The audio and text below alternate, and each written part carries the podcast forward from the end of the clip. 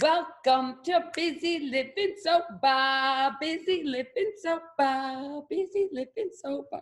Hi, Carter. How are you today? I'm well. How are you? As you can see, I'm really well. It's I, Good. I have a couple hours on you because you know I'm on the East Coast. Oh, right. Yeah. I'm uh I started the day pretty early. Uh, I have two little kids and uh, of course they make sure that daddy gets up at 6:30, 7 in the morning. So we're getting our day going here. It's awesome, isn't it? It's so great to be alive today. It is. It is. It's, It- that's that's that's an understatement, certainly. So it's great to be healthy and great to still feel, even though with all of this isolation, that that we have a sense of purpose. That's Yeah. a There's some big- major gratitude, right? Yeah, a lot of gratitude. Uh, you know, this is, of course, a very unique time. It's not something that any of us were prepared for, but there are some silver linings in it that I have realized. One of which is being able to spend a lot more time with my family. And I think that my relationship with my two kids, and I have a, a son who's three and a daughter who's six, is really we've been able to go really deep with stuff that normally when I'm away during the day, I'm not really involved in their interactions, uh, all the small little minute decisions and interactions that they have during a day. And it's really been a blessing. It's really been wonderful. And uh, this time has have has provided me the opportunity to to do a lot of things that that I wouldn't normally do with them. So so that's one of the silver linings, I think. For sure, it's like that break that we've all wanted, like that time to stop and spell and smell the roses, as they say. And that it's it's we never ever thought that it was going to be maybe forced on us the way it kind of was, but you know, in the end, it's been such an awesome, awesome thing. And so, will you tell us what it was like, what happened, and what it's like now?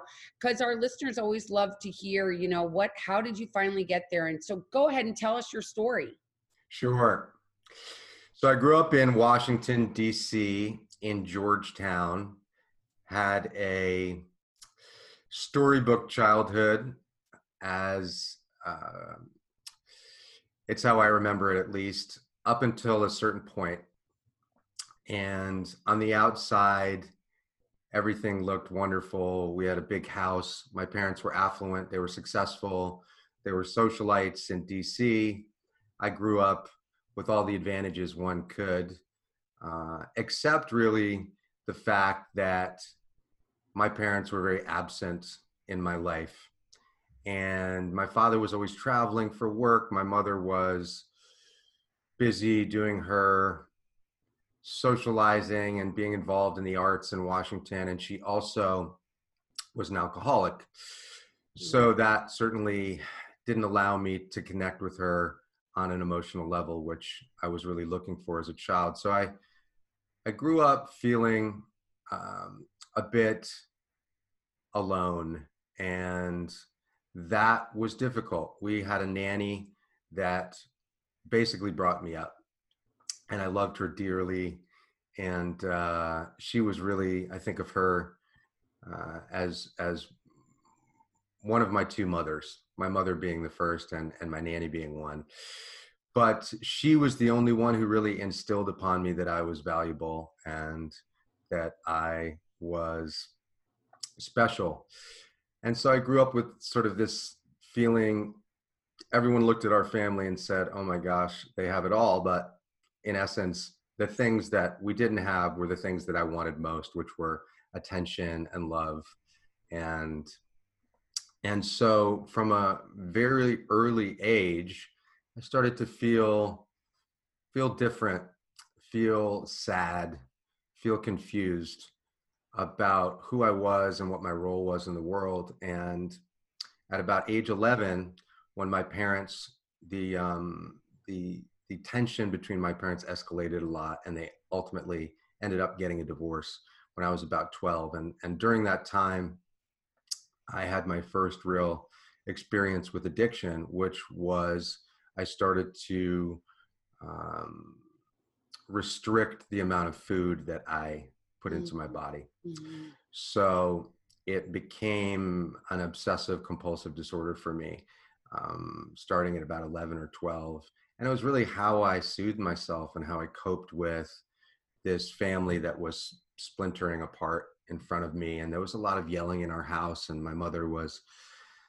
constantly drunk and very upset and histrionic and and so I, I went through a lot at that time in my age and so i began medicating um, with with with food that was the first time and and that addiction and that disorder uh, followed me for the next decade. Um, now i had an older brother at the time as well uh, who was 15 months older and he was an amazing guy. I i think of him as sort of a heroic figure in my life but he was definitely in the fast crowd and he liked to push the envelope and so he started drinking pretty early and experimenting with pot uh, you know when we were just kids. And so i would follow him around and he would give me a joint and i would smoke it and be with his older friends and i thought that i was cool and so by the time i was 12 or 13 i had been drinking and, and smoking weed fairly you know not regularly not every day but certainly it was a part of my life. And i went off to boarding school and that was the first time really in my life that i truly felt accepted and i had this group of friends this amazing group of friends from new york city. Went to a boarding school up in new england and I and they were uh, leaps and bounds ahead of I of me in regards to trying substances and and just being um, a lot more knowledgeable about that world and I instantly attached myself to them and we began experimenting with mushrooms and with acid and we smoked a lot of pot and we did cocaine whenever we could get our hands on it and this is when i was sort of 14 15 and 16 years old so i think of my own children now and i think wow um, the there's no way that that i would allow them to get away with that sort of thing but back in the 80s i think parents really had a different way of bringing up children and at least in my household and in all of their households because i used to go visit them in new york we were unsupervised.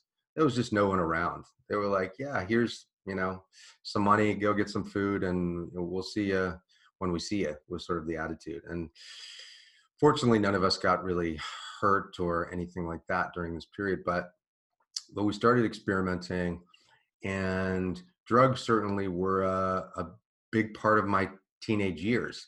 Uh, we listened to the Grateful Dead. We followed the Grateful Dead. We went and saw them anytime we could. And we had cars and we would drive to each other's um, country houses and stay there unsupervised for weekends. And it was really kind of a, an amazing time. Um, and the trajectory really of my addiction is that I went to college and I didn't really want to be there. I felt disillusioned. I didn't feel like I was learning a lot. And I joined a fraternity, and this fraternity was just all about drinking. And uh, they had a keg on tap 24 hours a day, seven days a week. You could drink anytime you wanted to. We had parties, and and so that was really just kind of four years of of. I think of it as um, really my parents not spending their money wisely because we were just doing a lot of drinking and and um, when I graduated, I moved to New York City, and I moved downtown. I lived down in Greenwich Village, and then lived in Soho. And I began to make friends with a lot of folks that were in the entertainment crowd, and that was really exciting for me. I had never met people like this who were writing plays and putting on plays and acting in them and directing movies. And there was this real sort of incredible, energetic sense that we were these invincible 20 somethings. And of course, that led to us staying out all night. and that was when cocaine really was introduced into my life and it was the 90s in downtown new york and everyone had coke. It was just around you would go to parties and of course my appetite for it really grew and became something that my other friends weren't really dealing with. They could do it and go about their business and and work on their projects and i really just started to have an appetite for it. And began to do it more and more. I began to do it alone. I did it in secret. And I feel like there was a lot of trauma that, of course, happened to me in my early life. And I was running away from it. I didn't want to face it. And so cocaine became sort of a medicine for me. It was how I dysfunctionally uh, soothed myself. And it became a problem, and people started to notice and I have two younger sisters, and they saw me and they said, you know, we we think you should slow down. And my parents were, of course, oblivious. But so, in a in the late '90s, I sold my apartment in New York City and I moved to Los Angeles. And I thought, this is going to be really good for me. I'm going to do yoga on the beach. I'm gonna meditate. I'm gonna eat macrobiotic food. I'm gonna learn how to really be spiritual and take care of myself. That was my fantasy of what Los Angeles was, anyway. And uh, I drove cross country, arrived in Hollywood, um, rented this bungalow up in Beachwood Canyon. And within a matter of months, I had found all of the folks in Beachwood Canyon that were doing drugs and partying. And it just got worse and worse for me. And um, and a friend of mine who was a writer um, was experimenting with heroin and with crack cocaine. Mm. And I remember thinking to myself, I'm not doing crack cocaine. I mean, that is not a drug that I would ever even go close to, or heroin. I mean, those are just sort of a line in the sand that I had drawn, and I would never try them. Or if I did try them, I would just do them once to just have the experience. And and I ended up trying them, and um, that's when really everything changed for me because fairly soon after I was doing them as much as I could, and I, um, of course, encapsulated myself with a small little group of people who were doing the same thing, and so we were all enabling each other, and within a year, I had really uh, transformed psychologically into someone who was very different. Uh, I was extremely anxious and paranoid. I was very unhealthy. I had lost a lot of weight. There were no prospects at all for me to continue a job in entertainment in, in any capacity. I was trying to set up projects and be a producer in Hollywood. And, and um, I became psychotic. I started to imagine things. I became delusional. I started to see things. I thought that I was being bugged by the FBI and that I was being followed by people and my friends, even the ones that were in the party crowd, um, started to keep their distance from me, saying, you know, this guy has really gone off the rails. And um, so I ultimately my my sisters and my mother showed up at my door one day and they said time for you to get some help. You need to go to rehab. And at that point i had exhausted all of my resources. I was getting evicted from my apartment. I just i had nowhere to turn and i said okay you know i'll do this. Not really wanting to go not really wanting to do it. And i went to a place in west la called promises mm-hmm. and i was there for 30 days and I think of it as I, I, I write about it as sort of like a, a month long nap.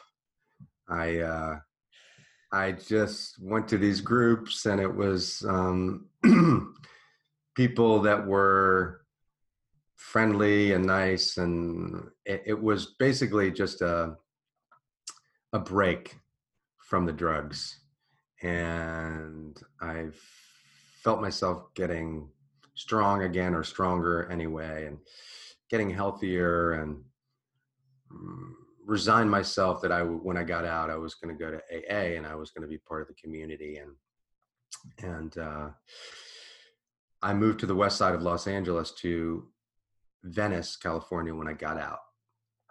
And, um, I'd, um, I've written a book. Uh, it's a memoir called Lost in Ghost Town. And the, it's out right now. Yes, there it is. and the, the book is really about the year that I spent in Venice. And uh, Venice, there's a particular neighborhood in Venice called Ghost Town. That's what the addicts called it because there were so many ghosts walking the streets. There were so many addicts and people who had died, and their ghosts were walking the streets. And so they called it Ghost Town. And it was the Oakwood neighborhood of Venice. And Venice back then, you have to remember, was nothing like it is today. Uh, Google and Snapchat and has moved in and the neighborhood is really gentrified and abbot kinney looks like bleecker street it's has all of these incredible little stores on it and it was nothing like that it was there were a couple restaurants and a couple junk stores and a liquor store and that was it on abbot kinney and and the neighborhood was run by the gang the shoreline crips and they had a strong presence there and it was really the epicenter of drug activity on the west side of los angeles I had no idea when I moved there that that was what was going on. But soon after I moved there, I was walking up the street and this woman offered to sell me crack. And I thought to myself, oh my God. And I had a few months sober at that point and thought to myself, well, maybe I'll just do it one more time and no one will know. And I'd been going to AA at that time and I had a sponsor and everything, but I just didn't have the defenses to say no to somebody directly in front of me. And so I bought some. And mm, essentially uh, was high for the for the next year of my life um, for a lot of the year.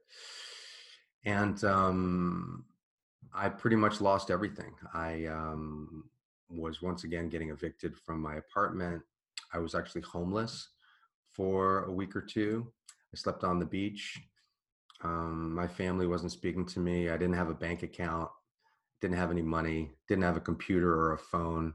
But the one thing that I did have was a was a car, this old beat up car. And because of that car, I was introduced to this drug dealer in Ghost Town who needed a driver. And uh, he was a former gang member. Was this really interesting uh, man who became my friend. We became good friends, and he was self educated and book smart and kind and spiritual. And he lived with his grandmother, and they in, invited me into their home and treated me like one of their own. And for the first time in my life, I really felt this level of love and acceptance from a family that I had so craved and and um, and meanwhile, uh, the the character is named his his name is Flynn, who was my friend, and he and I were essentially we we became dealers. Uh, he was a dealer, and I was his wingman, and we delivered drugs to a lot of different places on the west side of Los Angeles, and went on drug runs down to the border, and got into some very scary situations. And but um, the fact that he really accepted me and became like a brother to me and his grandmother took me in uh, really started this uh, feeling in me that i was valuable again and that deep down that i was good and that these people could recognize that in me and that started the process of me ultimately wanting to get sober. And um, I narrowly escaped Venice after being there for a year with my life, and I um, went back to Massachusetts where we had a farm, and within about six months, I was ready to go back to treatment, and um, and that was the beginning of my sobriety. And I went to two different treatment centers, one in Arizona uh, called the Meadows and, and one in Santa Fe, New Mexico called the Life Healing Center. And I stayed for five months. And when I got out, I realized that there, I shouldn't go back to Los Angeles because it just wasn't a safe environment for me. So I stayed there and I didn't have any money. My family had cut me off. Um, I didn't have winter clothes and it was the dead of winter. I got this sublet uh, up in the mountains for $300 a month that came with a rickety old 10 speed bike. And so I was riding around Santa Fe, New Mexico in zero degree weather, dropping off resumes, trying to get a job. And that's how I started my sobriety. I really had nothing. And um, got a job as a waiter, started waiting tables. And, and during that time, I had been encouraged by some of the counselors at the treatment center to apply to this graduate school.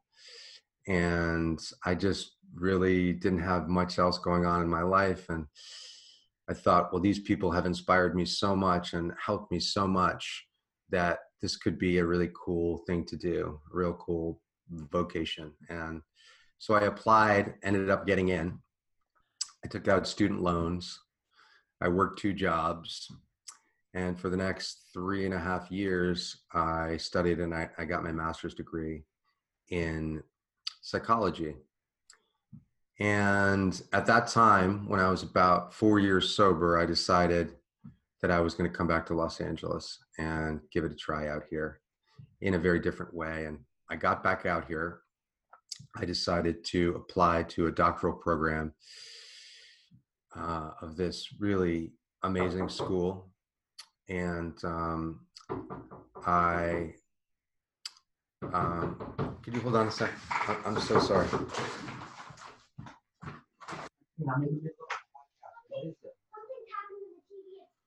don't care. Can't do it right now. I can't do it right now.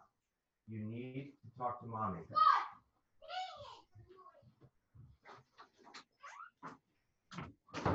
Did you pick that up?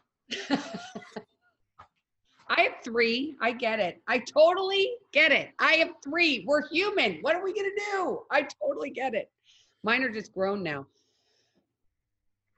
Um, so, in any case, I uh, applied to a, a school called Pacifica Graduate Institute up in Santa Barbara, and I uh, spent the next six years of my life up there. And during that time, I got a job working at a treatment center up in Malibu as a therapist. And I worked there for five years. And I started a private practice during that time as well. And so I was working at the treatment center and seeing some folks in private practice. And I was uh, in school. So it was a very, very busy time in my life and there were many times that that I thought there's no way that I can finish this program. It's just too much. After three years of school, you have to write a dissertation, which took about three and a half years. And I just, it's very technical and, and you have to format it in a certain way with lots of footnotes. And, and I just remember being in the, in the midst of that and saying to myself, there's no way. This is too too much of a herculean herculean effort. But i ended up finishing it and um, i had reconnected with an old um, an, an old flame at that time that i hadn't seen in about 20 years and the two of us started a relationship ended up getting married and we had our first child while I was in the midst of my dissertation. So that was sort of an added uh, responsibility. And um, but my daughter was one and a half, and she got to come up and see me uh, receive my doctorate, which was really a wonderful defining moment in my life. And she has the medal, and she has it hung on her bulletin board downstairs, and it's a very precious thing for her. And um, since then, I have focused really on my private practice here in Los Angeles. I work with people certainly that are struggling with addiction, but also with folks that have anxiety and depression or um, different situations in their life that are having hard times in relationships. I see a lot of couples and um, and I have found this voice deep within me that um, that I always knew was there, and but now it has a platform, and I feel so blessed and honored to be working with so many people and and to be a part of their life story now to help shape their life story and work really from my own wounding from my own experience uh, because I've been through a lot. And uh, what I've found, interestingly enough, and I'm writing a second book about this right now, is that in most cases, the folks that I work with, even if they don't identify as addicts, that they have some addictive tendencies in their life. And so the next book that I'm writing is called We're All Addicts.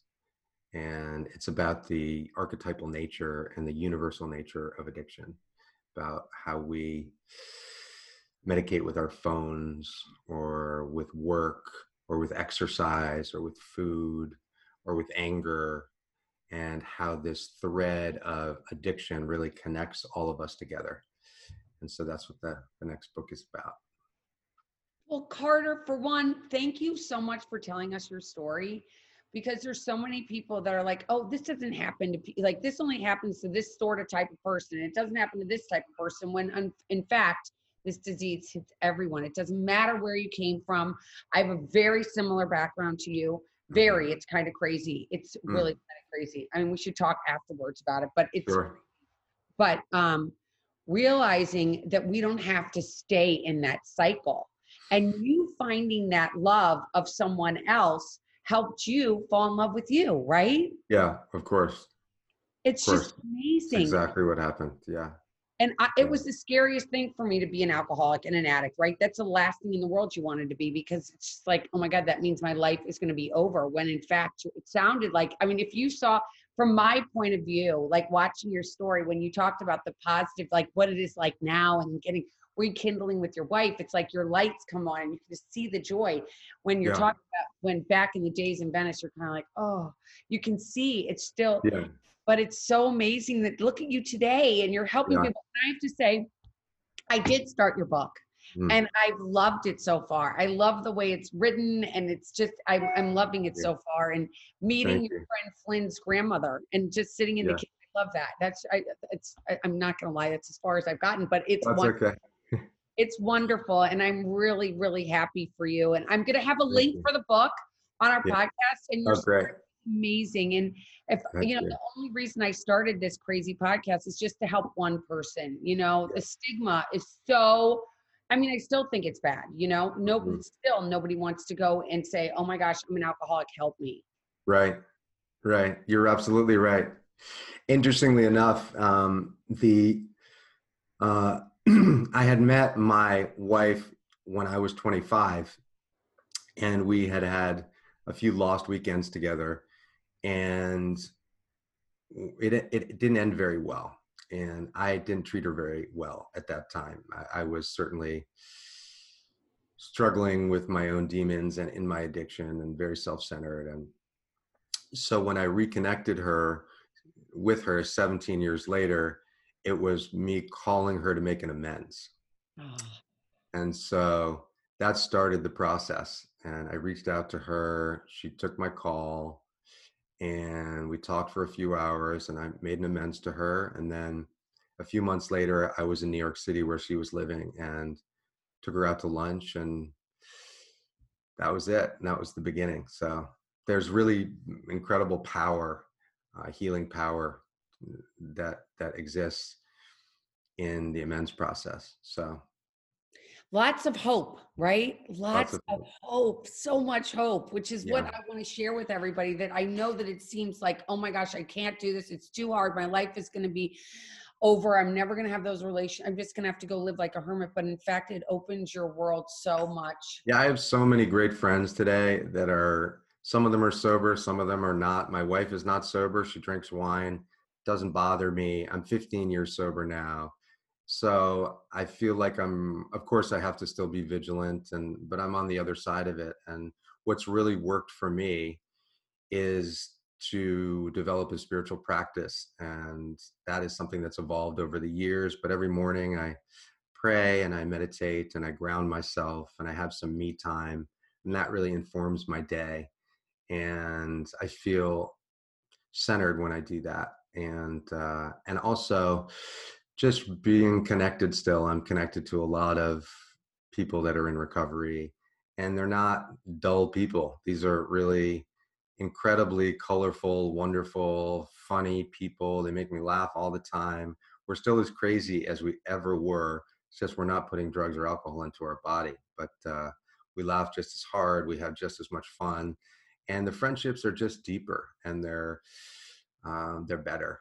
Mm-hmm. And um, so if you're thinking, "Oh my God, my life is going to be terrible. I'm not going to. I'm going to have to break all my friendships." Well, you might lose a few friendships. That's true, but you'll make new ones. And um, you know, I was on the streets, homeless, and now I have a PhD in psychology, and it's possible. It totally is. You can do it. You can totally do it.